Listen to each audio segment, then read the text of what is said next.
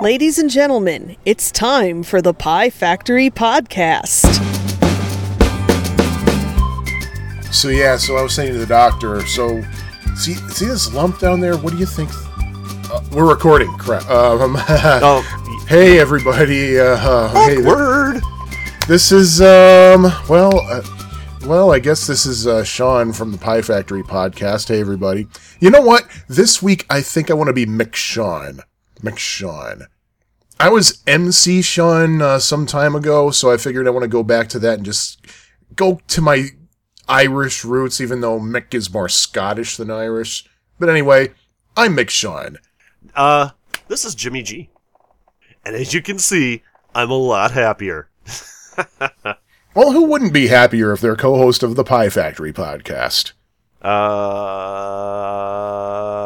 you got me there, pal.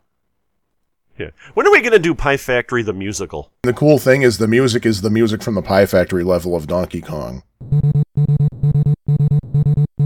That has got to be the most irritating background music I've ever heard in a song. Pitfall 2 for me.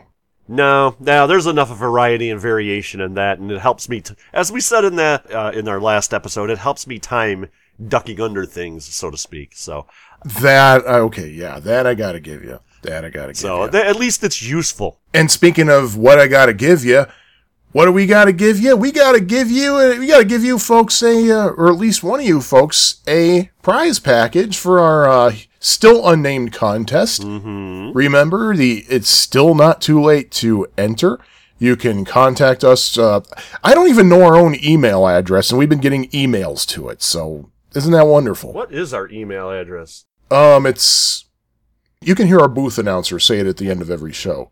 Yeah, we don't need to know it because we don't actually have to send ourselves email. We just have to read it. Oh, it is piefactory at fab4it.com. Or if you wish to contact us over Facebook, through our Facebook page, or private message Dauber or Inky on Atari Age, or you can direct message us at piefactorypfp on Twitter. So what you gotta do is get in touch with us in one of those ways and tell us what you think the theme of today's episode is, of episode uh, 13. Tell us what you think the theme is. Came from a summer place, from a summer place, the theme from a summer place. It's the theme. Next! Tell us what you believe this episode's theme is, and if you're right, then hey, you you uh, get an entry into our wonderful unnamed contest in which we are giving away an Atari 2600 home computer game system. It is an actual Atari 2600. It is not a video computer system. Ooh. It is a black four switch model, aka Vader. Vader console. Not only that, we are also including at least one working joystick controller, at least one pair of paddle controllers, a working power supply so you can actually use the darn thing, and what we are not including is a switch box. We are also not including one of those little adapter thingies so you can plug the thing into the antenna port in the back of your TV.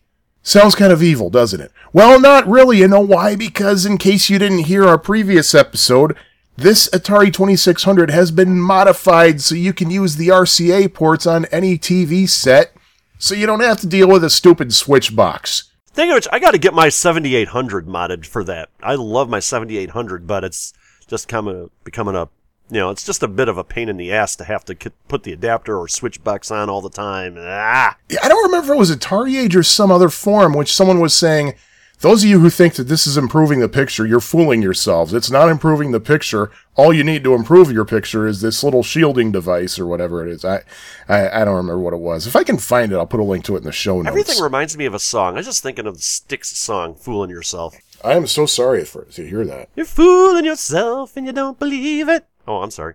Oh, and not only will the winner get this stuff, but the winner will also get the following Atari 2600 games with it. In various condition, some may have manuals, some may just be the bare cartridge, but they will all be working. The games are arcade conversions because we are an arcade podcast. Damn straight. The games include, but are not necessarily limited to, Combat. Uh-huh. What? That's not an arcade conversion? Well, maybe it's not, but you know what? If you're getting a 2600, you're getting a you're getting at least one copy of Combat. Ooh, maybe I should stick all my copies of Combat. Back there. in my day when we got a video game system, we got a copy of Combat and we liked it. And in addition to Combat, there will also be Asteroids, Lock and Chase, Pac-Man, Circus Atari, Ms. Pac-Man, Donkey Kong, Frogger, Joust, Mario Brothers, Reactor, Centipede Millipede Warlords, Phoenix, Space Invaders, Crystal Castles, and if I played my cards right, Commando, Gyruss, Donkey Kong Jr., and Super Cobra, some of which were donated by the one and only Ferg. So thank you, Ferg, for uh, donating to our cause here. I wanted to see if we could just get away with doing one episode without mentioning Ferg, but I guess it's not going to happen to this time. Well, I guess maybe at some point in the future we could say we did that back in the. Oh boy, he hates us.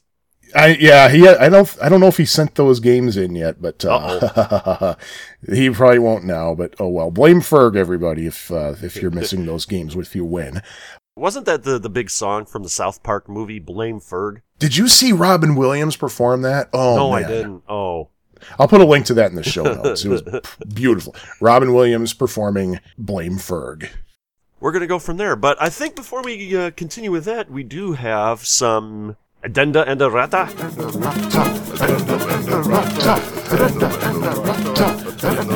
I was hoping we would have just one show when we didn't have to worry about No, that. no, we got a few comments on Atari Age, and we did actually get an email.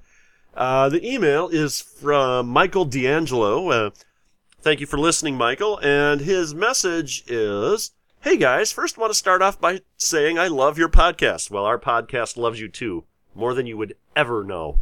Um, really enjoy your recollection of the games and where you first discovered them. I did want to mention that I just finished listening to your Asteroids Frogger podcast, which was several episodes ago, and you mentioned that setting the 2600 version of Asteroids to the A setting would change the physics of the asteroids when hit. I'd never heard of this, so I tried it when I got home this evening. It turns out that the A setting does not change the physics, but actually presents the UFO and satellites. Not a big fan of asteroids these days, but they did make a nice remake a few years back in the Xbox 360 arcade. Same with Frogger, although I still enjoy this game, even though it frustrates me so. Take care, guys, and looking forward to future episodes. Well, that makes one of us. Um, um, you know what? After I got this email, I I uh, I gave it another shot. Uh, asteroids another shot through uh, Stella. Can't you hear me yell? uh, You're putting me through hell. And uh, yeah, he was indeed right. I don't know where I got the uh, the changing the uh, the physics of the uh, asteroids thing from. I must have been drinking heavily that day. Um, so that's probably it. So yeah, he was right. I was wrong, as I usually am. I am married after all. So that's that for that. Now, if I can get to some of our messages on Atari Age once again in the um, gaming publications and webs- websites section of Atari Age, there is a Pie Factory podcast uh, thread. You can also uh, get in touch with us there. First was from the No Swear Gamer. Debatable good show as always. Just needed more 7800. Well, uh, Phil, we're going to be getting around to that one of these days. Uh, regarding the 2600 versions of Stargate Defender 2, I've actually found that the red boxed Defender 2 is the rarer of the two. I stumbled upon a few Stargates, but have yet to find a Defender 2. Uh, Atari Age gives both a rarity 4, but based on both my experiences and how many listings you can find on eBay, I'm going to call Defender 2 a smidgen more rare than Stargate. As for snappy names for Sean Go, I'm going to submit Shawnee Badfinger Oh, I get by with a little help from my friends. in honor of this guy, and he presented a link to America's Got Talent, Bobby Badfinger. So, Shawnee Badfinger it is. Oh, Well, next Next next, episode. Today I'm Mick Sean. Mick Sean. Um, S1500, we were talking about a space game that we couldn't think, remember the name of on the 2600. Ah, yes. And yes. uh, S1500 messaged us, is it Stellar Track, the all text game for the 2600 you were thinking about? And I can confirm that, sure, that was it. No, yes, indeed, that is the game that we were thinking of, and I could not think of it. yes. I think I have like three copies of that. And uh, Soul Blaze, you've really got three copies of Stellar Track? I think so from various eBay auctions over the years. Oh, send one of those my way. I don't have one of those. All right, yeah, I'll see if I I'll see if I have an extra one and I'll I'll throw it to the side for you. Yeah, and that's the thing about like us nerdy video game collectors. Something that I've said before. in one of those like you know you're a video game addict if or a classic video game addict if and my contribution to it was if you bid on a Atari 2600 lot on eBay that includes two heavy sixers, one of which may or may not work, four copies of Combat, six copies of Pac-Man, and 132 other games, four joysticks and two sets of paddle controllers just to get the one game from that lot that you don't have. Yeah, I was that person for a long time. I, I would never do that. I would just get a like a maybe if somebody had a lot of ten games, I could never justify like buying a whole you know a whole mess of games that had the system and everything. Mainly because I have kids. Nothing that not that they would get into it, although I believe they would because they I, to them it's a treat when I actually hook up the seventy eight hundred and we go playing games on that. But I'm actually quite proud of my kids that they actually like some of those games that kind of like Adventure, which is and as I said last episode, the killer app of the 2600, in my opinion. But continuing on, Soul Blazer left us a message. Great episode, guys. No worries that you went all 2600 on that one. That was the first console for many of us, myself included, and I'm glad one of you likes the SNES or Sneeze, as I call it, considering I do a podcast on it, and uh, I've been listening to it, and uh, I'm up to the episode where they talked about Mr. Do. No, I'm sorry, uh, the game Camel Tree for the uh, oh, it's the, there was a different name for it. I can't remember, but the arcade game it was based on is called Camel Tree, which is one that we got to talk about because that's a really, really weird game. I don't know if it falls into the time frame that we're in, though. I think it does, but If it's worth talking about, it's worth talking about. that is indeed true. That is indeed true. But uh, he says here Sears only released three exclusive games. We got two of them, and Stellar Track was the last one. So there we go. Uh, and then he's saying he uh, he's got the games that we're doing the next episode, but he's trying to figure out the theme. You guys promised it wouldn't be arcane, but now I'm not so sure. well, seeing as we are uh, we are neutral good, uh, it probably will be arcane. Um, wow, for there was an awkward D and D reference for somebody who's never played D and D. Uh, I actually asked him, "Did you guys did you ever call your console the Sneeze, the Super Nintendo, the SNES?" And he says, "No, we called it a bunch of things: the SNES, the Super NES, the Super Nintendo, the SNES, NES, the Purple Box, but never the Sneeze." Well, we always called it the Sneeze. And a few people have gotten the theme, but they are not entering because they say that they don't actually need a 2600 and they want someone else to win it. But we do have a couple of entries so far, so uh, there's still plenty of time. Big money, big prizes. I. And we also got some Facebook feedback. Um, literally 11 minutes for, ago from when we're recording this, uh, Video Gaming Rocks posted in response to our uh, announcement of episode 2 back in May 11th. Video Gaming Rocks replied, and I quote, nice, with a uh, face with a tongue sticky outy um, emoticon. So, sorry I took up so much space with that feedback, everybody. Any other addenda, errata, No, that's all I got. You got any? I don't got any. Uh, do you have any news? Uh, no, not really. Yeah, we got we got one comment about like I think it was in our episode zero about how like we were chewing stuff or something, and or Yeah, and like I right now I am drinking some Sprecher's hard root beer because my Hard wife and I wanted to try some of the alcoholic root beer, and so it's you know we didn't we didn't care much for the Sprechers, but I figured well I'm thirsty, so I'm drinking that right now. So if you hear what sounds like alcoholic root beer, then yeah, that's exactly what it is. But anyway, the Kong Off 4, hosted by uh, Richie Knucklez, and uh, that happened in Pittsburgh um, earlier in the month or late last month. I don't remember which. It had to be earlier this month because I was on vacation when it happened. But the winner was um, Hank Chien. I think it's pronounced Chen, but spelled C H I E N, who, according to Twin Galaxies, is currently the number two world record holder of Donkey Kong.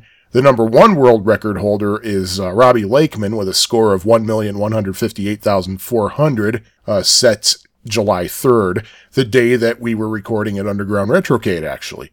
hmm Just for that, just wanted to give an update because I was thinking, yeah, people could find that online, but the thing is, I was wondering myself who won.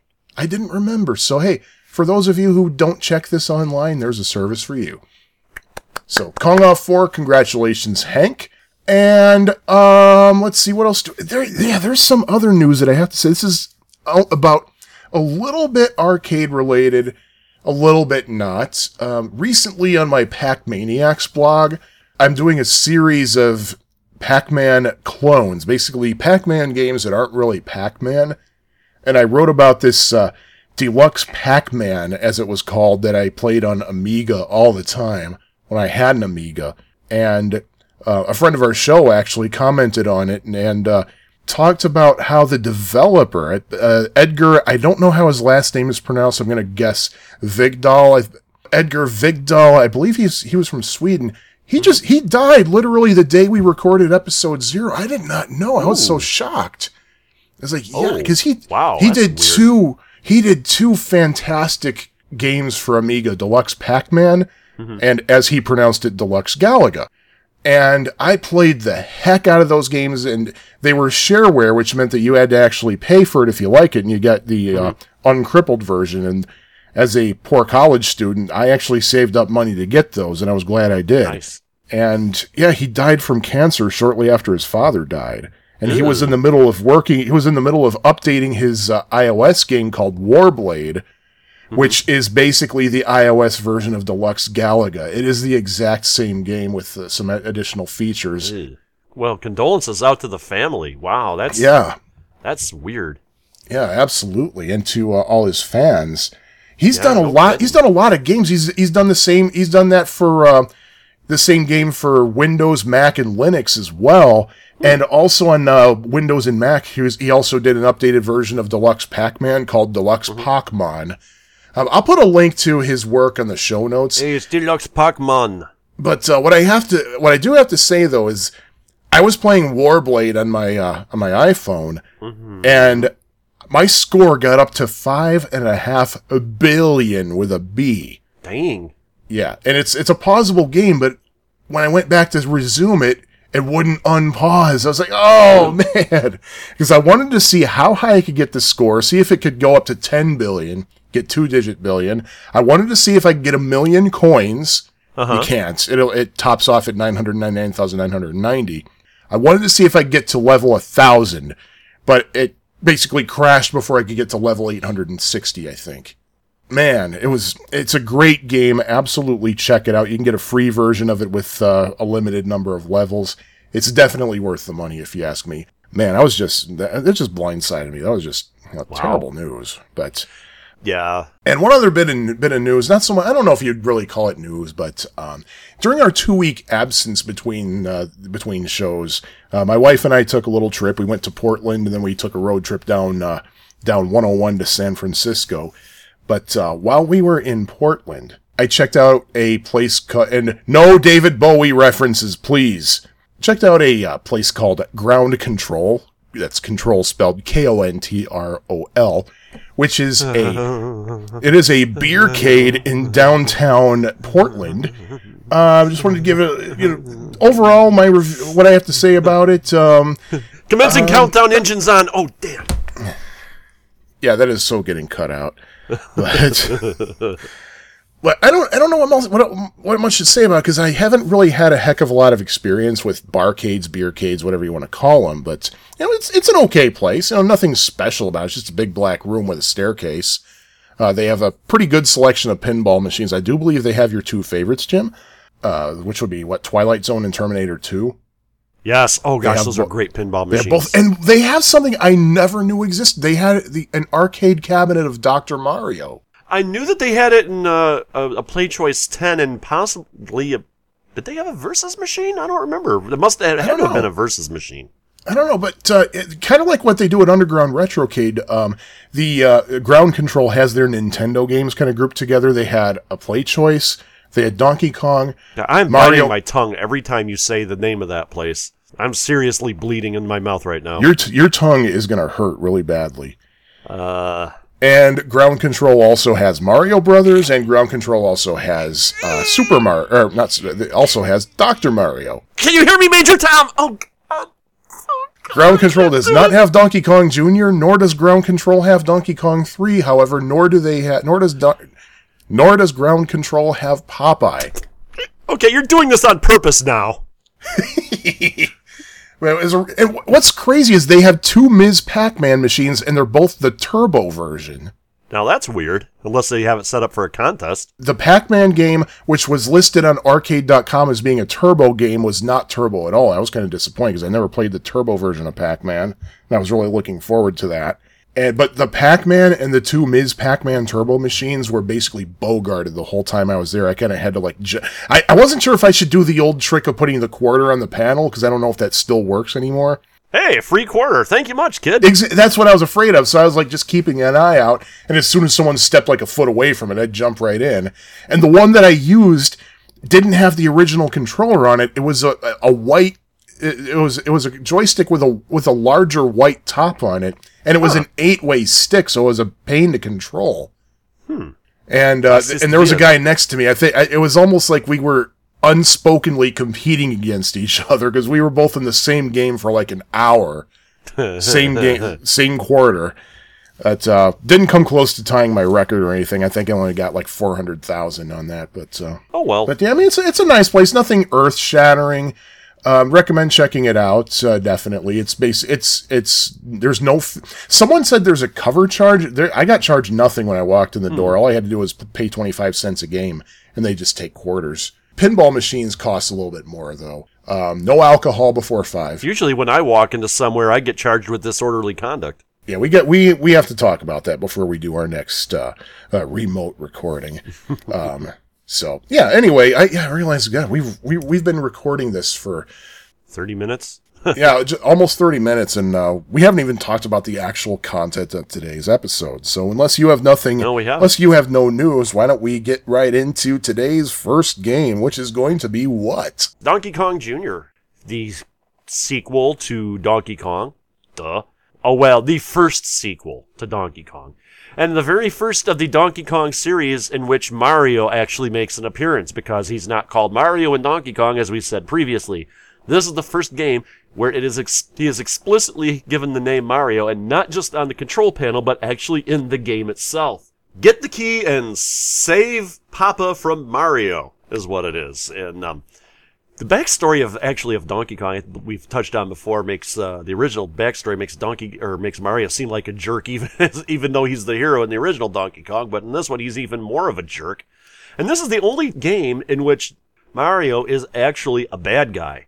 No other game in the series is he specifically a bad guy, but he is in this one. The thing I liked most about Donkey Kong Jr. is how they took the formula for Donkey Kong and kind of changed it enough.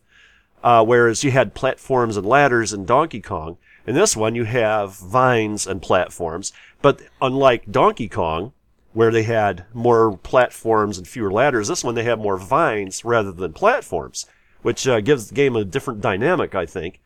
There are four screens. Uh, well, we're going to go with the, the thing I'd hate about Donkey Kong and Donkey Kong Jr.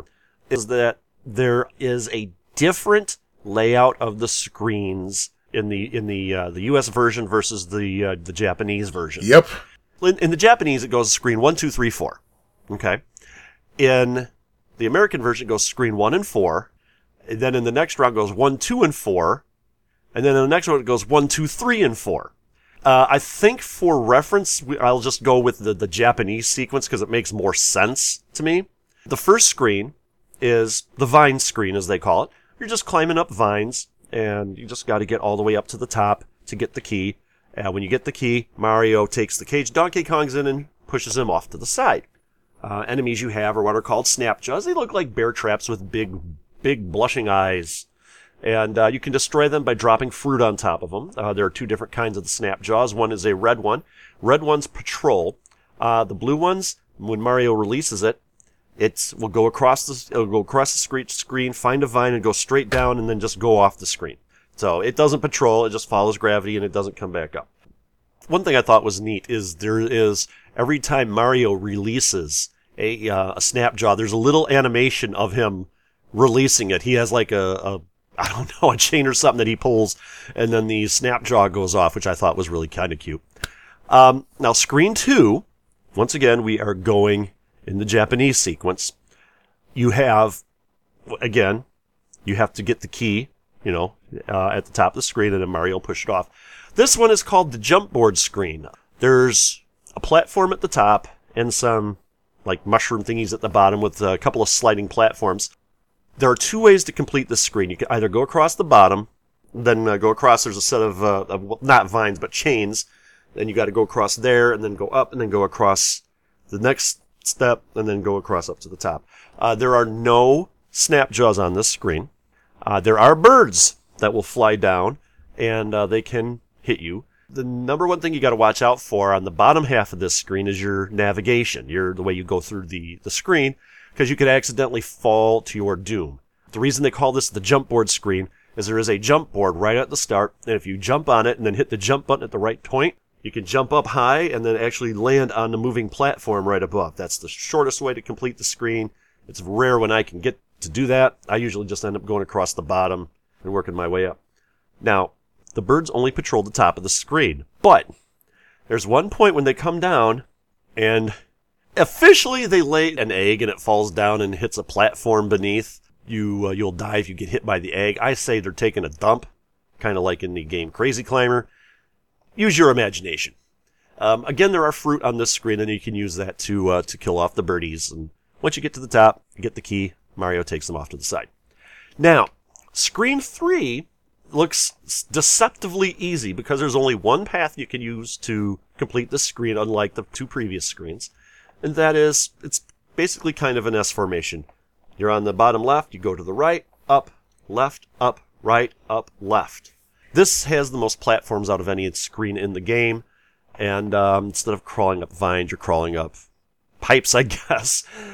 There's only one kind of enemy on this. There's no, no there, I think there's two. There's sparks, and I believe there are water droplets. Unless that's I'm confusing that with a home version. I might be confusing that with. Oh, I believe version. you're right. Because I remember seeing them thinking about it in the Coleco Adam version, but I don't recall them off the top of my head in the arcade version. But then again, ask me how many times I've gotten to that screen without cheating. How many times have you gotten to that screen without cheating? Zero. Um, so the thing is with this one, Mark, Mark, Mark is Mario's stupider half cousin. Um, Mario is actually flipping a switch and creating these sparks that go down. Oh, it's really hard to. Dis- it's the thing is, is that unlike the um, the other screens where where the items are just coming down in a set pattern, these kind of have a set pattern too, but they are coming at you from all different directions, and it's it can get really horrible. Like some of them are moving faster than others. Like you're about ready to jump over something, but by the time you land, because it looks safe, by the time you land, you're actually landing on another spark that you didn't see coming down the pike, so to speak. It's actually it looks easy. It's really it's a really hard screen, and once again. You can actually use fruit to kill the sparks. Yes, you can use fruit to kill electricity. Remember that next time your surge protector goes out and um, you need to plug your computer into something. I did that last night during the storms. It really works. Yes, it does. A pre- piece of fruit will protect you from a power surge. I learned this from Donkey Kong Jr. So, screen four, which is the second screen in the US version, it's really, it's, you just got a bunch of chains hanging down, and there's, uh, I believe, eight keys, and you just got to push them all the way up, and each one you push up and get into the lock, a portion of Donkey Kong's cage will disappear. Once they're all disappeared, Donkey Kong and Mario fall to the bottom. Donkey Kong Jr. catches Donkey Kong, and you go off screen. Mario chases after you, and then a big foot comes off the screen, kicking Mario across the screen. Uh, I did neglect to mention that the snap jaws are back on the screen, and the birds are back on this screen. It's a different bird than is on the jump board screen. Uh, so there's actually two different kind of birds in the game, and you can kill them again, once again using fruit. Um, the birds move into in a basic pattern, but they turn at different times. So you got to really watch your movement because there's been many times when I've gotten clipped by a bird and uh, I, that I did not see approaching from the opposite direction. And you really got to watch out on the outer chains that are hanging down because they could turn at a moment's notice. They're they can be a little unpredictable, kind of like the the the what do they call them? The jacks, the jump boards, or whatever they are in uh, Donkey Kong on the elevator screen. They can be a little unpredictable about where they exactly fly. Like they are, those are unpredictable where they land in Donkey Kong. And that, in a nutshell, Help! I'm in a nutshell. How did I get into this nutshell? Look at the size of this bloody great big nutshell. What sort of shell has a nut like this? uh, but that in a nutshell is the game Donkey Kong Jr. So, Sean, you have anything you'd like to say? I would like to say that I am totally debt free and that uh, um, I can just retire right now. So I will. I am totally debt free, so I can just retire now. I'm lying, though. Liar. I'm so lying. Liar. But uh, it's something I just want to add to that. One thing I didn't hear you mention is um, some of the game mechanics here. If you, um, as Donkey Kong Jr., are going up a line or a chain or whatever have you, Oh, yes. if you're grabbing just one thing on your way up, you're going to go pretty slowly. If you're traveling down a single vine or a single chain or a single whatever, you'll go fast. However, if you are holding two vines or chains or whatever at the same time, you're going to go up fast and down at a fairly, eh, eh, I wouldn't say slow speed, but uh, not quite as f- as fast as if you were going up. So that kind of adds to the strategy. If you grab two vines, you'll go up faster than a 10 pack of White Castles on a night of drunken revelry. And my thoughts on Donkey Kong Jr. are that, well, first of all, something that I wanted to mention. I believe I heard this on No Quarter. Um, I hope they come back someday. But when No Quarter covered Donkey Kong Jr., I believe um, Carrington and Mike had said, or one of the two of them had said that the game was developed from scratch. They had no access to the Donkey Kong source code, which kind of makes me say, hmm, because in my opinion, Donkey Kong Jr. is basically just Donkey Kong reworked. It really is. Well, I mean, it's a similar formula, but they tweaked it enough. Um, they, they, they based it more on vertical movement than horizontal, uh, like Donkey Kong is. Exactly. They rotated it. They, they basically rotated it, and um, I, I think there was enough tweaks on it to make it a, in my opinion, a more enjoyable game. Albeit one that I still suck at, but I don't suck as bad at it as I did do with Donkey Kong. One thing we don't ever talk about on this on this show is scoring, mainly because I keep forgetting what the scores are, and this is no different. So why the hell am I mentioning it now? But there was one thing I always found interesting on the uh, opening animation screen where they show Mario raising Donkey Kong to the top. When Donkey Kong gets to the top and Mario pushes him to the side, you know, before you start the first screen, first of all, there are two Marios pushing Donkey Kong. And the one on the left isn't even pushing against the cage. He's pushing on some Yeah. invisible thing to the, to his left, while the other Mario is left to do all the work. So why have a second Mario? I always thought that was Luigi. Luigi's green. I know, but I think there must be an evil an evil factory of Mario clones somewhere. no. I mean, they could be both wearing the same color scheme. They might be on the same job and they have to wear a uniform. Really, this is basically just, uh, at least for, at least the Vine screen and the, oh, what do you call those things? I, I suddenly forgot the, the thing where you push the things up to the top. The keys. What, what, what do we call that screen again? I don't know. I don't think we gave it a name. Let's just call it the key. The it's the fourth stage in the cycle. Kind of like we had the rivet screen. Let's call it the keys. Let's call it the key screen. I mean, there's keys on all of them, but there's more keys on this screen. So let's call it that. Oh, and um, the uh, the one where you're p- crawling up the pipes and uh, Mario is releasing the sparks. That's actually called Mario's Hideout, and there's actually an animation before that screen with uh, Donkey Kong, Donkey Kong Jr. I mean, who is floating across, uh, holding an umbrella, and it says "Advance to Mario's Hideout." But just hear me out with this though. Donkey Kong starts out, you know, with a cheap, if not free, piece of music with an opening animation. hmm Donkey Kong Jr. starts out with a free piece of music and an opening animation. In the Vine screen in Donkey Kong Jr., you're basically trying to get as far to the top and as close to the, to the entity you are supposed to rescue. And once you get to that entity, the antagonist takes that entity away off the screen, just like in Donkey Kong. The red Snapjaws are the barrels. Hmm. The blue Snapjaws are the fireballs because they can move wherever they want. I think you got that reversed because the fireballs can travel up and down, whereas the barrels can only roll off. So the blue snapjaws would be the barrels, and the red ones would be closer, more analogous to the red snapjaws. The fireballs are more anal- analogous to the red snapjaws. So that's the same thing right there. In the United States, the next screen with all the blue on it, uh, gee, both Donkey Kong and Donkey Kong Jr. have a blue theme going on with it. And you end up rescuing the entity you are supposed to rescue if you successfully complete the level. In Donkey Kong Jr., once again, you have the Snapjaws acting as the Foxfires. And the fruit are the equivalent of the Donkey Kong hammers. Yeah, that's true. Their utility is a is a lot different though because unlike a hammer, you basically have control over it. When in Junior, if you touch a fruit, it falls straight down. You don't have control. It just does what it does. It's That's true. And even if the fruit doesn't hit its target, you still get some points for it. that is true. You don't get points just for picking up the hammer in Donkey Kong. So there is that.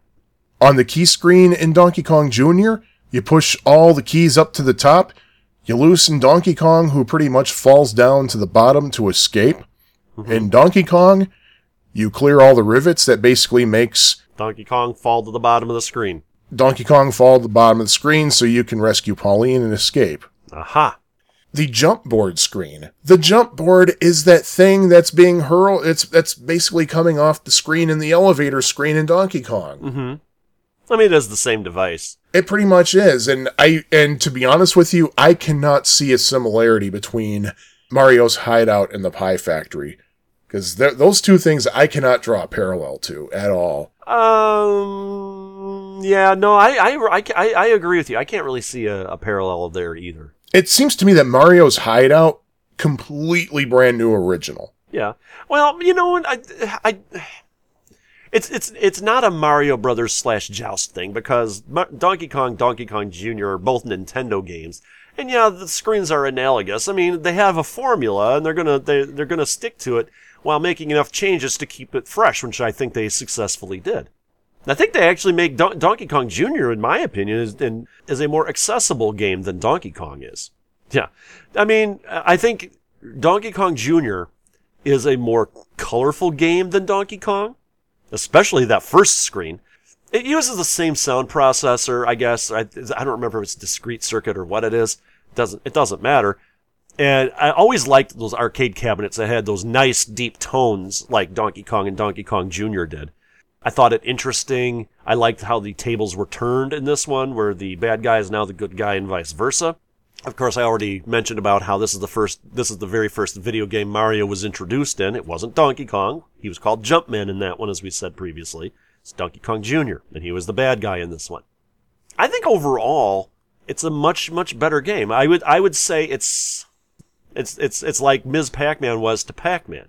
And uh, it's the, it's analogous with it being in the same thing with, with Donkey Kong. I mean, they added enough to the for, they kept the formula similar, but they added enough to keep it fresh. Ms. Pac-Man, Pac-Man, Donkey Kong Jr., Donkey Kong. To me, Donkey Kong Jr. is the exciting new Pac-Man Plus to Donkey Kong. Well, the only reason I don't say that is because, well, but then again, Ms. Pac-Man is technically a hack of Pac-Man, though. But you were saying they don't It have the code. No, I, I totally disagree because the screens are, I mean, they're similar, but they're a lot of changes to keep them Well, from being exactly the same. All right, I'll put it to you this way. Donkey Kong is Super Pac-Man. Donkey Kong Jr. is Pac and Pal. Mm, I'd have to think about that. I don't know if I necessarily agree with that because I like Super Pac-Man better than I like Pac and Pal. And Oh, me uh, too. And I think Donkey Kong Jr. is the superior game to Donkey Kong. And I'm not just saying that because I can actually get past two screens and score higher on it. Although that has influenced my decision uh, a bit. Yeah, let me tell you, when I was playing this game for prep for the show, I set MAME for seven lives, which is the highest you can set it to, because I cannot get past the jump board screen. Oh, I couldn't even get to it. I mean, you can kind of fig- you can kind of see where the patterns happen on the uh, the key screen. You can kind of figure it out after a while. It's Yeah. I don't know if it's the same every game, but at least you can see what pattern each bird is about to take, and you can kind of time your game thusly. But man, that springboard, it is such a touchy screen. The thing I hate about that screen, and, and it is, and it is easier than the Mario's hideout screen. The thing I hate Oh, yeah. about it is at the very top, where uh, where chains are coming down, which is the where you got to kind of maneuver around the birds as they come down. You have very little room to maneuver there. To do that section, you got to wait until there's a bird that's basically hugging the platform way at the top of those chains.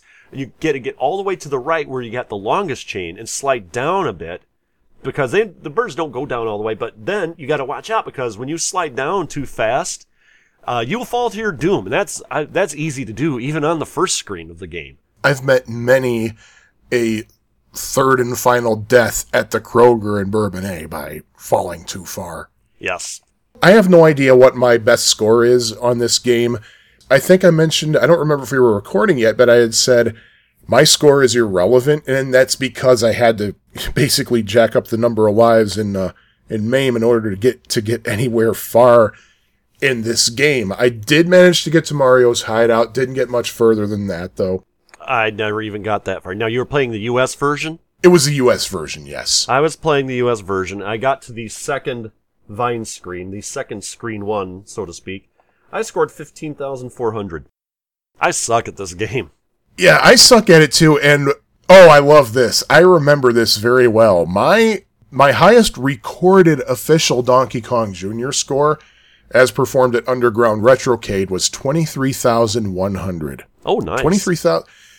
And I remember that because that was literally the just minutes after Scott Lambert had the thing delivered and plugged in. Oh, not very nice. It came right in, and I wanted to get my name on a high score card on top of that game. So mm-hmm. I I was like the third person to play it. And I said, Scott, here's my high score. Look, come come come officiate this.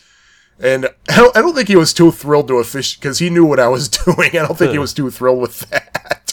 Because he's like, dude, I, I I know he was thinking, dude, in five minutes someone's gonna take that down, but you know, just to humor you.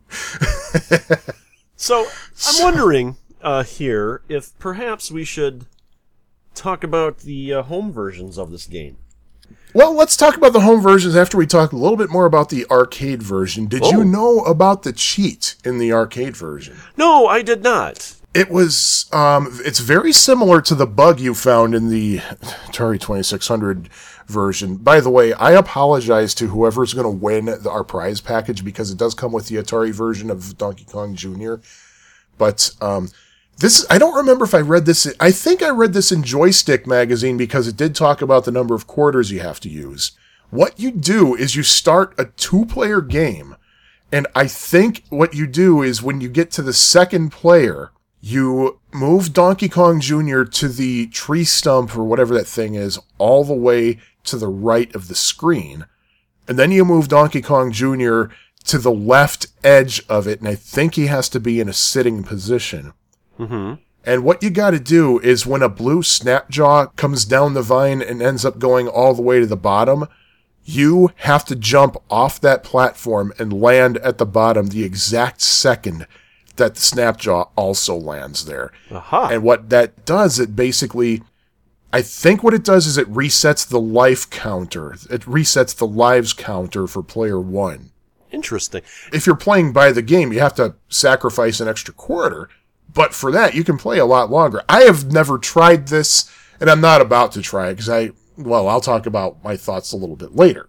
But anyway, It's uh, it's interesting because I think what happens there's a, a well-known bug with uh, Sinistar, which I don't think we've mentioned talked about Sinistar yet, where if you get killed, shot, and chewed by the Sinistar at the same time, what happens is that you lose two lives, and if you're on your last life, okay, the the life counter set at one, then it goes to zero, and then because you're getting killed a second time at the same time, it resets it to negative one which the computer interprets as 255.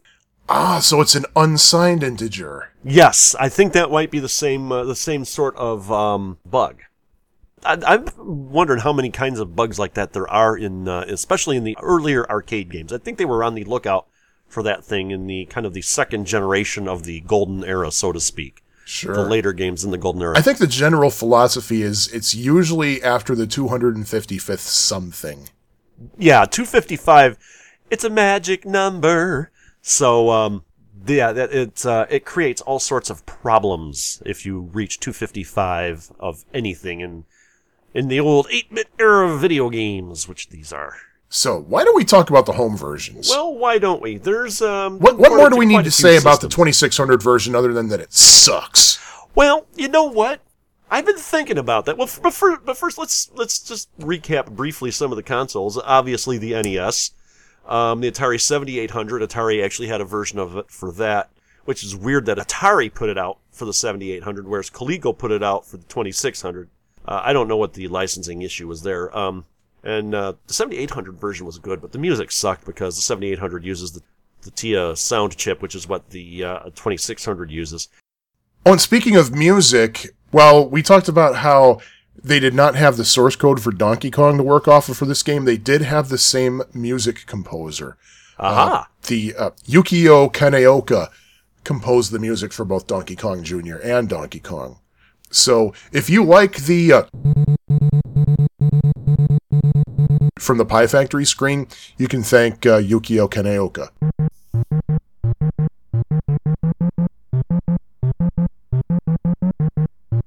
Kind of the same thing. So we got, uh, it was also, Atari released it on the 8 bit computer. Uh, ColecoVision it was on there, the Coleco Adam, and I believe we've brought up in a previous episode the fifth screen that Coleco added, Mario's Kitchen. I think we should probably post the, the YouTube link again in the show notes, seeing as it's actually pretty relevant with this one. Uh, the Intellivision, which I did not know it was on the Intellivision. Figure that one out. Uh, BBC Micro, that's the UK. Um, there were two Game and Watch versions of it. Oh yes, and um, the NES version is also pl- uh, playable in the GameCube game Animal Crossing. You just had. I, I used to love that game um, on the uh, on the GameCube Animal Crossing. It was really kind of a pointless game. It was kind of like uh, the game The Sims, except you know, sort of like kitty-eyed, if you will, made more for kids. Uh, the thing that was awesome is it came with a um, a memory card, and the memory card had Donkey Kong preloaded on it. And one of the first things you do is you enter your birthday. When your birthday rolls around, you get a free NES game, and uh, you could uh, put all of these Nintendo Entertainment Systems in your house, and each one of them would have a different game on them. The uh, interesting side note: somebody looked at the code of Animal Crossing, and um, the games that were available were like Donkey Kong, Donkey Kong Jr., Donkey Kong Jr. Math, um, Excitebike. I think Wario's Woods was one of them. And there were two others on there, Legend of Zelda and Punch Out. But there was no known way of getting those games. Uh, Legend of Zelda or Punch Out, but they are in the code. Uh, someone actually did find a hack to release Punch Out, I believe it was. Uh, but you still cannot get Legend of Zelda on Animal Crossing on the GameCube, which I always thought was uh, was kind of interesting. And you know, let's let's talk a little bit about the 2600 version. Very little. Yes, it's bad. It's it's a horrible. It's probably the worst arcade translation on the 2600. But that having been said, I play it all the time. I mean, and it's a bad game, and it's missing a lot of the components. Uh, this, the enemy sprites are, are dumb. There's no difference between them. The birds don't look like birds. They look like big globs. The fruit are totally missing. Uh, I will give them credit for having three screens in the game. And I believe it was actually programmed by one of the, um, one of the, uh, Activision's programmers, actually, um, on contract. I can't remember who it was and, and it was riddled with bugs, especially one really bad one, which once again we'll put a link in the show notes to the uh, to the bug, uh, which I discovered by the way, and Digital Press gave me credit for it. Eh, eh, eh, eat your heart out. But um, it's a bad game in the same way that Plan Nine from Outer Space is a bad movie. I mean, it's bad, but it's it's one of those enjoyable bad experiences, like Plan 9 from Outer Space. And that's where you and I don't see eye to eye. I mean, it, is- it is far. It, it, it is far from the worst game on the 2600. Uh, Froggo games take that easily. If you want a bad, bad game, uh, go look, search out Froggo's Karate. That game is horrible. Then Donkey Kong Jr. is a horrible game, but it's a horrible fun game. It's one of those that's so bad it's good games to me personally, and I get I, I have I get a perverse sense of enjoyment out of it. Like many people get a perverse sense of enjoyment out of watching Manos: The Hands of Fate without the Mystery Science Theater treatment. I'm that same way with the 2600 Donkey Kong Jr. And by the way, folks, all right, this is this is where Mr. Literal, Mr. Technical comes into play here.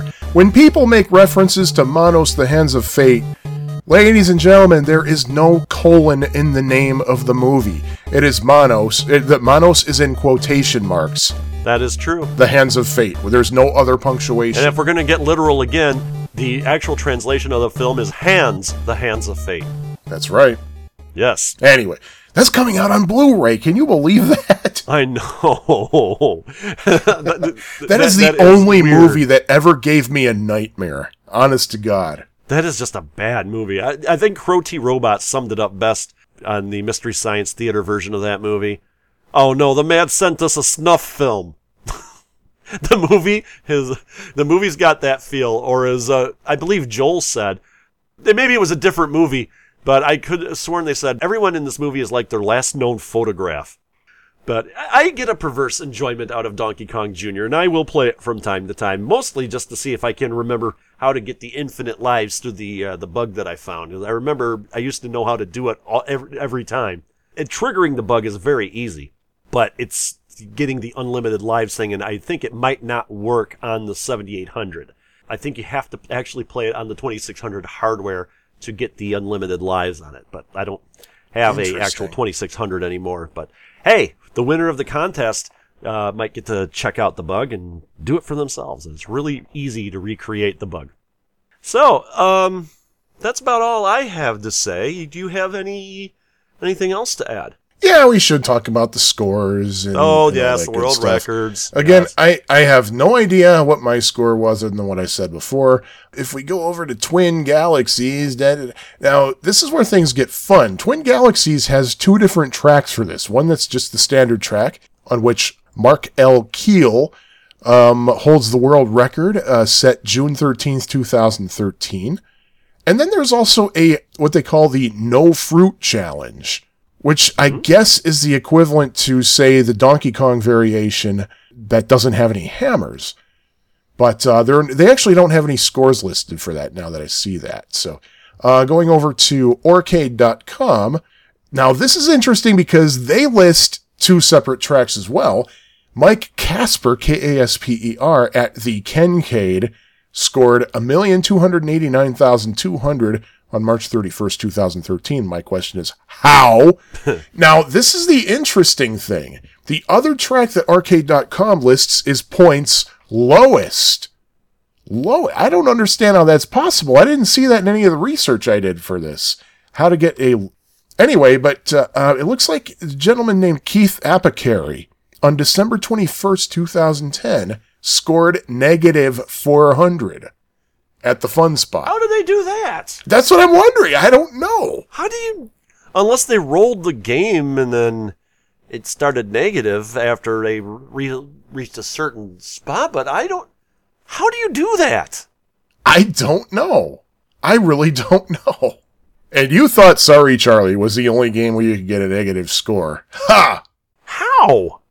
I I I don't know. I don't know. I'm not gonna sleep tonight now. I'm not going to sleep, damn it, until I figure out how to get the crappiest possible score. like the uh, the joke about Jeopardy, and that brings your score down to a negative fifteen hundred. Uh, we accept check, Mastercard, and Visa. but uh, anyway, how many continues would you rate Donkey Kong Jr.? Well, I like it better than Donkey Kong, so I'd have to rate it a four continues. I'm going to give it a three for two reasons. Two right. reasons. Number one, I mean, I agree with you that graphically it's a it's a much improved game over Donkey Kong, but I can't get past how it's basically just, to me at least, so much of this game is Donkey Kong with a facelift. Mm-hmm. As I said, you can make that same argument with Ms. Pac-Man, though. That well, that's well known that that's exactly what that is. But also, the thing is, because this, I mean, normally I don't ding a game for being difficult, but this is just ridiculously difficult. I don't know how these people are getting millions of points or million points in these games, but man, when you make it so freaking hard, I mean, there are some games that are so freaking hard that I want to go back and try again because it's like I think I can figure it out. Mm-hmm. This one, I die, and I'm like, you know what? I'm not going to waste my time on this. You know what? It just doesn't entice me as much. I'm rethinking my my uh, my score. I think I'm going to give it a three. I like it better than Donkey Kong, but yeah, I think it's way too hard. Uh, I think that the the difficulty just ramps up way too fast. on Yeah. this. Yeah, I'm gonna I'm gonna rate it a three. I changed my mind. I, I'm rating it what I rated Donkey Kong, I believe. So, I guess we both agree on three continues on this. Uh, have Yeah, you anything sweet. to add to our discussion of uh, Donkey Kong Jr.? I do not actually. Um, I do have a couple of integers to add. All right, great. So you have added the integers. So uh, shall we talk about um, our next game? I think we should talk about our next game, seeing as the game is indeed next. Okay, so what game are we going to talk about then here on the Pie Factory podcast? One of my other all-time favorite top ten, maybe even top five games, Gyruss. Yay! Gyruss. It's um quite an interesting game. It's uh, Galaga in the round, so to speak. People call it a com- combination of Galaga and Tempest. I think it's a lot closer to Galaga than it is Tempest. The only thing it shares. All right, you're getting revenge on me, aren't you? For the for the for the David Bowie thing. um, the only thing it shares with Tempest is it's a tube, and even in Tempest, not everything's a tube. It's, it's a series of tubes. Not everything can you go all the way around. Where in Gyruss, you can go all the way around, and it's it's other than that, it's basically the same game as Galaga. Um, you've got formations of. I'm sa- I'm pronouncing it correctly, dude. Everyone that pronounces it Galaga is pronouncing it wrong. Sorry, I'm right. Everyone else is wrong. Case closed. So we live in the Milky Way galaxy. Um, the original game in the series is Galaxian, not Galaxian. So I rest my case. So It's not Galaxian. it's it's not it's Galaxian like it's the sequel's Galaga. Anyway, but Why wouldn't it be Galaga? shut up. Um, but they it's basically the same game. It's just in the round. You have the uh, the enemies flying down in formation, trying to get to you, or and then they flying down into their formation in the middle of the screen. Whereas in the other game, you know, they form in the formation at the top. Then you have every so many rounds. Every third round is a bonus round where you get the enemies don't shoot at you, and you can you know wipe everything out. And if you get them all, you get a, a hefty bonus score. There's a mechanic where you can get double shots, like in the other game. Happy.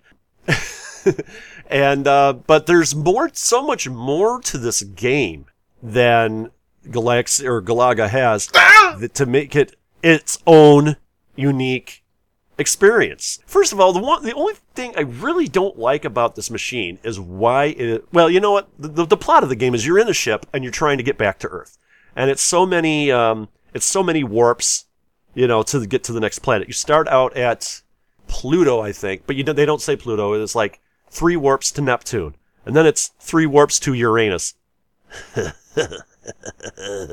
Fasten your seatbelts.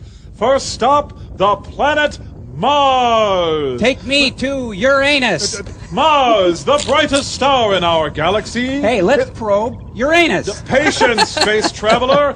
We'll visit all the planets. What? Are you ashamed of Uranus? and then three warps to Saturn, three warps to Jupiter until you get to Earth. And every time you reach the planet, there's a bonus round. And after all of the uh, the ships, the enemy ships, have assembled in the middle of the screen, uh, eventually there will come out three satellites. If you uh, have just regular firepower, the middle of the three satellites will be like a like a, a, a sphere of some sort, like an orange an orange ball. And if you shoot that, you get double shots. And then the other two kind of like look I don't know, they got like three points. They kind of almost look like a, a Bosconian ship in a way, uh, for those of you who are familiar with the game Bosconian. And they keep rotating and they keep, they, they kind of move erratically, so it's a little not as easy to get. If you have the double shot when those come out, then the middle one is just like the other two satellites. Uh, you have asteroids that come out. Uh, you cannot destroy them, but interestingly, you get points for shooting them, which I thought was very interesting. You'll also get these laser gates that come out. Um, there are two laser generators, and there's a laser going between them. If you knock one of them out, if you shoot one of them out, then the laser stops. But you will get destroyed if you hit an enemy, an enemy shot, uh, the satellites, the asteroids, the laser, the laser generators. I mean, pretty much everything's deadly. if you hit anything in this game, you're dead. Uh, that's just all there is to it. Everything's deadly. And I think they got the formula right for this because they took a game that was already well established and they just made it into, and they made it circular. And that added just so many options. Because the thing I hate about uh, Galaga, Galaxia, and Space Invaders, any of those games, Gorf, is that you, you can get trapped at the side of the screen. You know, if somebody's dive bombing you or a bullet happens that way, you're dead. Where with this game, you always can escape to the left or the right. There is no corner you can get trapped in. And that adds a new dimension of play. It gives you more options uh, for your strategies. And the action is fast and furious in this game. And there's, it's the thing that makes it the best. And if you cannot play this game without having the sound turned on. It has amazing music, and the music is an integral part of this game because it's it's a piece by Bach, I believe it is, and it's kind of done up in a more a more techno way. It's a lot faster than a than the original piece, but you can tell it's the original piece if you've ever heard it. And it just integrates with the game so perfectly. Um, there's several themes that it goes that it uses, um, several classical themes that it uses, and the thing I thought most was best about this is that the sound effects in the game are so perfectly in, uh, not in tune, not in sync. They're so perfectly meshed with the music that you can hear the sound effects, but they don't interfere with the music. If you know, if you can, if you understand what, if you can understand what I'm saying, it, it's, it's not like in some games in the, in the olden times where, you know, the music would stop for a sound effect or whatever, especially on the home consoles. Uh, some older arcade games did that, but they're synced properly. The music and the sound effects are in harmony. The first 10 times I played this machine, I didn't realize that your spaceship that you, that your control actually makes a sound every time you shoot. But now that I've heard it, I can hear it every time. It's just a real, real low sound. Boom, boom, boom, boom. Just something like that. But it, it doesn't, when you, even when you notice it, it doesn't detract from the music. The sounds of the enemy ships exploding and everything. I mean, this game is really a musical tour de force. And I think that's one of the reasons I keep coming back to that, coming back to this game. It is literally one of my all-time favorites because it's got, I think, the perfect mix of action, graphics, and sound. I mean, it's just like the complete arcade package. And there's no tricks, just simple, easy pickup gameplay, no way out strategies, no, I mean, it's one of those easy to learn, hard to master type games that's the really sadly missing nowadays. Um, nowadays, you buy the uh, the survival guides or whatever. This is a, just a pick up and play type game, but it get hits all the right notes, all the right, you know, what do they call them? Tropes. You know, it's it's it's it's really close to a perfect game in my opinion. makes me cringe hearing you talk about the music. You know why? Why is that? Because when I was playing this in MAME, I was usually like, I, I didn't have much time to myself. So I turned the sound on my computer Oh. down. So I didn't hear any of it. So it's like, oh man, I'm hearing this. And, and truth be told, I I've never really played this game that much in the arcade. In fact, I just looked at Aurcade.com right now to see if I had any scores listed for it. I don't. I don't. You, I can't believe you didn't play it when we were at Underground Retrocade. I did not. I did not. And what was your score again? 104,250. Yeah, I tried so hard to just match that score, and I can only get to 66,640. But, man. I got close the other night, but and I was using a keyboard too. Something I was going to bring up with the, uh, I, I may have brought this up before, but you really got to get in the arcade and play these games because these, the arcade games were made with a specific type of control in mind. Using a keyboard or a gamepad or whatever on your computer is just not the same as, as you actually using the arcade controls. And I think that has a lot to do with why I can't score as high on Gyruss at home as I can in the arcade. Why I can't score as good as I can in the arcade as many games as I can at home. Well, the arcade version has a joystick, which is you know pretty basic.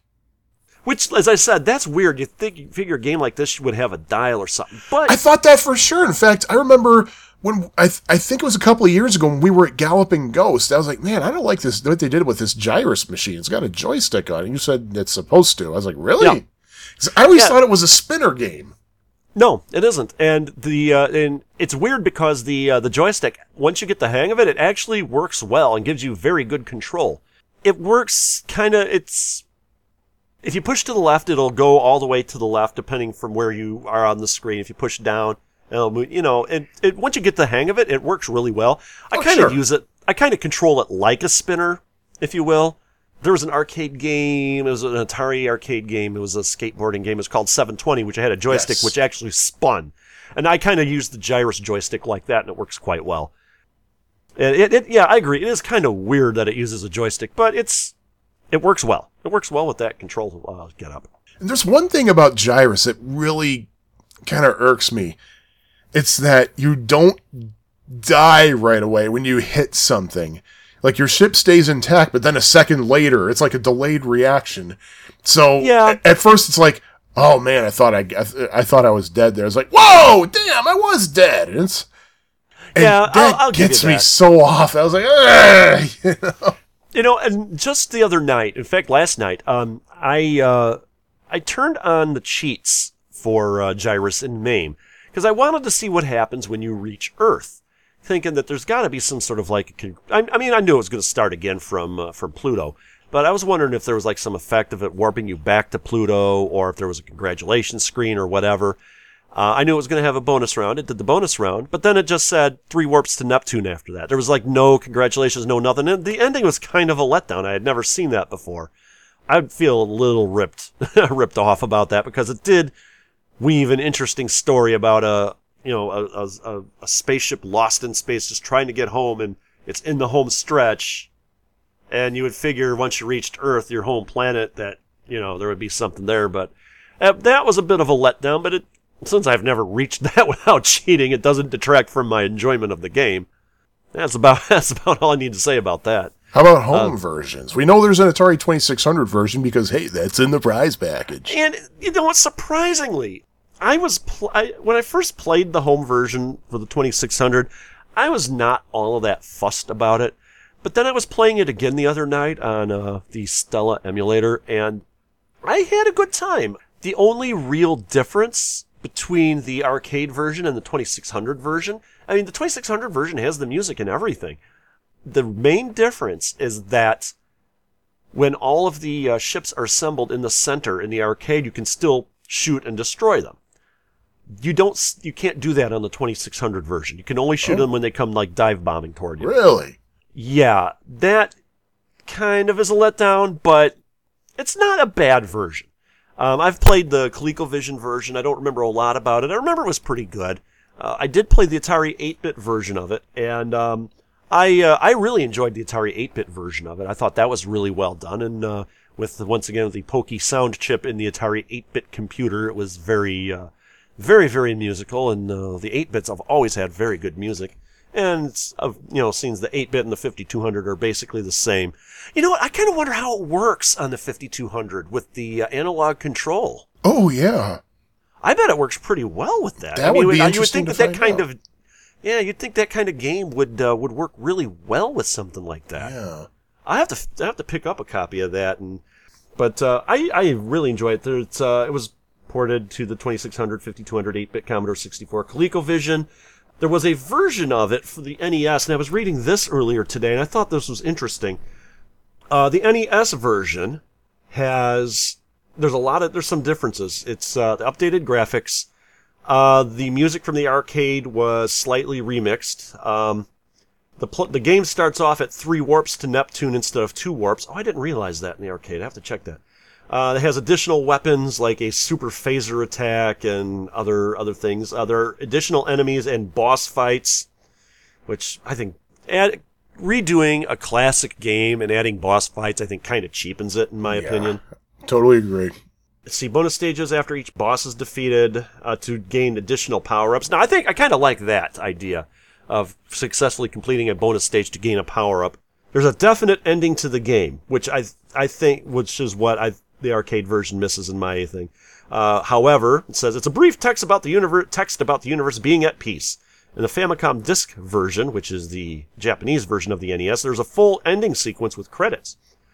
Um, in addition to the satellites providing usual double guns and bonus points, they can also provide extra phasers, a smart bomb, and even an extra life. I, I kind of like the extra life uh, life thing. I think that's kind of cool.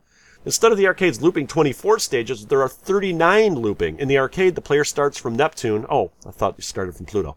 Uh, and you proceed to Earth. On the NES version, the player travels through the entire solar system, including the Sun and Pluto. And uh, you can enter the Konami code on it, but with a twist. You must enter it backwards. Everybody who knows the NES knows the Konami code is up, up, down, down, left, right, left, right, BA, start. In this one, it's AB, AB, right, left, right, left, down, down, up, up, start. Oh yeah, it was published by Ultra Games, but Ultra Games was a subsidiary of Konami for some reason. And this was interesting. We were mentioning a while back about the uh, workings of Konami Centuri. I was thinking Phoenix was a Konami Centuri game where it was created by one and distributed by the other. Uh, Gyruss was the same way, actually. It was developed by Konami, but it was published by Konami Centuri. So I thought that was interesting. And um, oh yeah, there was I, there was also a version of it on um, Konami Collector Series Arcade Advanced on the Game Boy Advance.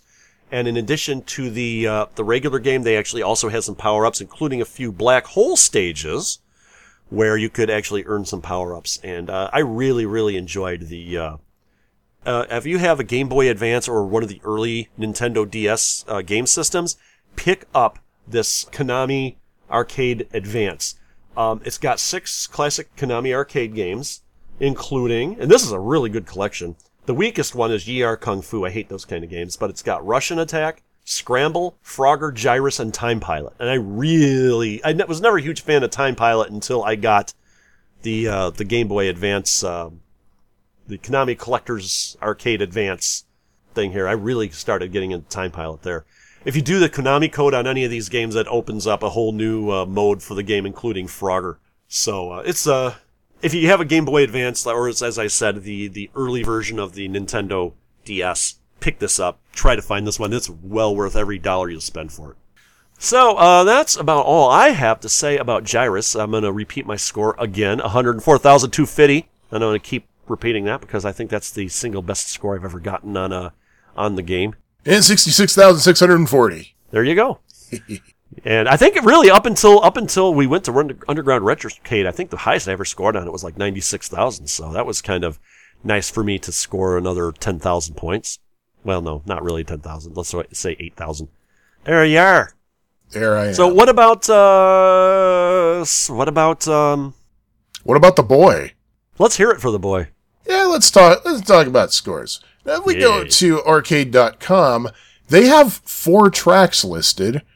Two of them Um, are points tracks, and what's interesting is actually three of them are simply points tracks. And I'm Hey, looking at the They better hide those tracks, otherwise the police will be coming and knocking. Let's see, there's well, one- you see it all. No, I'm sorry. Let's see. There's one. There's one track that just says points, and it has a picture of a, of an arcade cabinet next to it, Uh huh. and it says uh, Steve Kyriakides. I believe it's pronounced. Looks uh, very Greek to me, literally. Six million three hundred sixty nine thousand one hundred and fifty. That's uh, just barely edging out your score, I believe. Uh, that was performed at Funspot May 29th, 2000.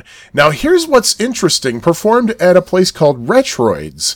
And I don't know what this is because there's a, there's a, uh, a I hear miss- Preparation H is good for Retroids. there's a, there's a missing, I, there, there's a blank icon here. It's like they're missing it. There, there, they like there's a, there's an actual flaw in the web design here. Actually, you know what? Let me use my, I ain't missing it at all. Gosh, I am full of song references tonight. Yeah, I'm, I'm, I'm looking at the file name that's supposed to have it, and it doesn't tell me anything. But this is a very familiar looking name to me. It's, I'm guessing it's a, it's a home version of it. Uh, performed August 18th, 2013, 112,100. Now, the reason I'm guessing that this is a home version is because the name of the scorer, the holder of this record, Christian Keilbach, or Keelback, I never knew how to say his name, aka Kielbaka on Atari Age. Oh, Yeah. Oh, Yeah, that's he's- cool. Yeah, he's, He's, a, a cool. Cat. He's a cool. He is one cool cat. man. Yes, he and is. I mean that. And this is interesting because there, there's also a track where it says that just says points, no scores posted, be the first. And next to that is an icon that looks like an Atari 2600 Junior. And then there's another one where it says points performed at Retroids where there's an NES in the icon. Uh, 312,500 scored by Jerry Owens August 25th, 2013, a week after Cal Baca. I did not know Aurcade had home. Uh, I'm, that's what. I'm guessing this means. Um, I mean, I, I don't know. Huh. Oh yeah, yeah, that's exactly what it is. I clicked on, yeah, it's actually a link. Oh, let's see what, uh, We'll have to get something going over at Oh. Underground Retrocade. oh, oh, okay. It looks like, uh, Kilbaka's score was on an Xbox 360. That's what that Aha. was. Okay. and the uh, other one that says points, but yeah, that's the Atari 2600 version. But um, anyway, and going over to Twin Galaxies, the high score, once again, just barely, barely, barely beating you. July 5th, 1987, Michael Bangs scored 47,024,400. Uh, we're there, dude. Now that's the marathon settings. I wonder what that is. I think what that means is that you could it it enables you to keep getting bonus lives. Aha. Like every Okay. X number of scores, so basically you could play forever. I have to double check the uh, the dip switch settings because I thought this is one of those games where you could only get a maximum of three bonus lives.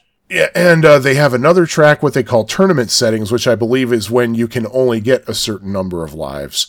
Okay. And that, uh, June 2nd, 2004, Richard W. Marsh, uh, with a score of 1,306,100.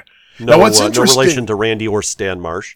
No, South Park I don't reference. believe. I don't believe so. I don't believe so. It doesn't say that here. Now, what's interesting is that the world record holder, according to Aurcade, uh, for the arcade version, which is the six million, I'm guessing that must be the the marathon settings. He has this uh, on Twin Galaxies the second highest score for tournament settings.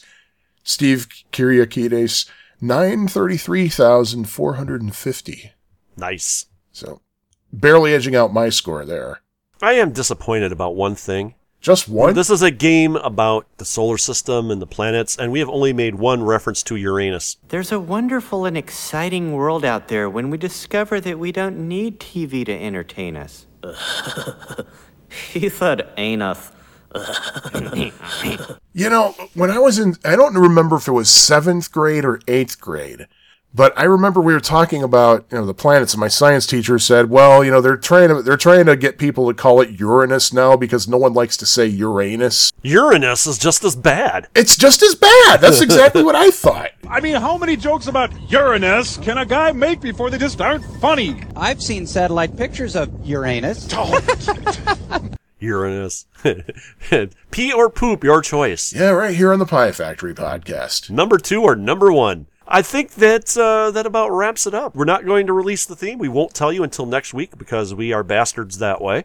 But we still have the contest. You can still get a hold of us and tell us what Donkey Kong Jr. and Don- and Donkey Kong, Donkey Kong Jr. and Gyruss have in common. And by the way, what, uh, what do you, how many continues do you rate Gyruss? This is a five continue game for me. Yeah, this this is a four, but it does have five. For me, it's it's a four continue, but it has the potential for five. I just need to spend some more time with it, which I do plan to do next time I'm at an arcade that has it. You know. The music is astounding on this game. I just absolutely love it. Once again, next episode of Pie Factory, we will announce the winner of the contest. We're going to be recording in what two weeks? That'd be. So you have until till about seven o'clock Central Time, September first, to get your entries in. Uh, just tell us what the theme is of today's show. What do Donkey Kong Jr. and Gyruss have in common? We've already gotten a couple of entries. There's already a couple of people that have guessed but want someone else to win the prize, so they haven't officially entered the contest. And you have to guess correctly. You have to guess correctly, and the guesses we have so far are all correct. So, Yeah, so we're gonna have to have a hat. We're gonna have to go a little hat this with this. That's right. So um, get them in, and uh, Sean's lovely wife will let us know at the end of the show how you can get a hold of us. So That's I right. think that is about all for today. Um, shall you close the show out? Um. Yeah. This is Mick Sean. And this is Jimmy G reminding you that with the Pie Factory podcast, you are never more than three warps from Uranus. Bye bye. Uranus. Uh, bye bye. Bye. That's all, folks. This episode of the Pie Factory podcast was edited and produced by Hyde St. Pierre. Opening and closing theme is The Happy L, composed by Sean Courtney. Oh, um, hi everybody. Sean again. Uh, that is Mick Sean.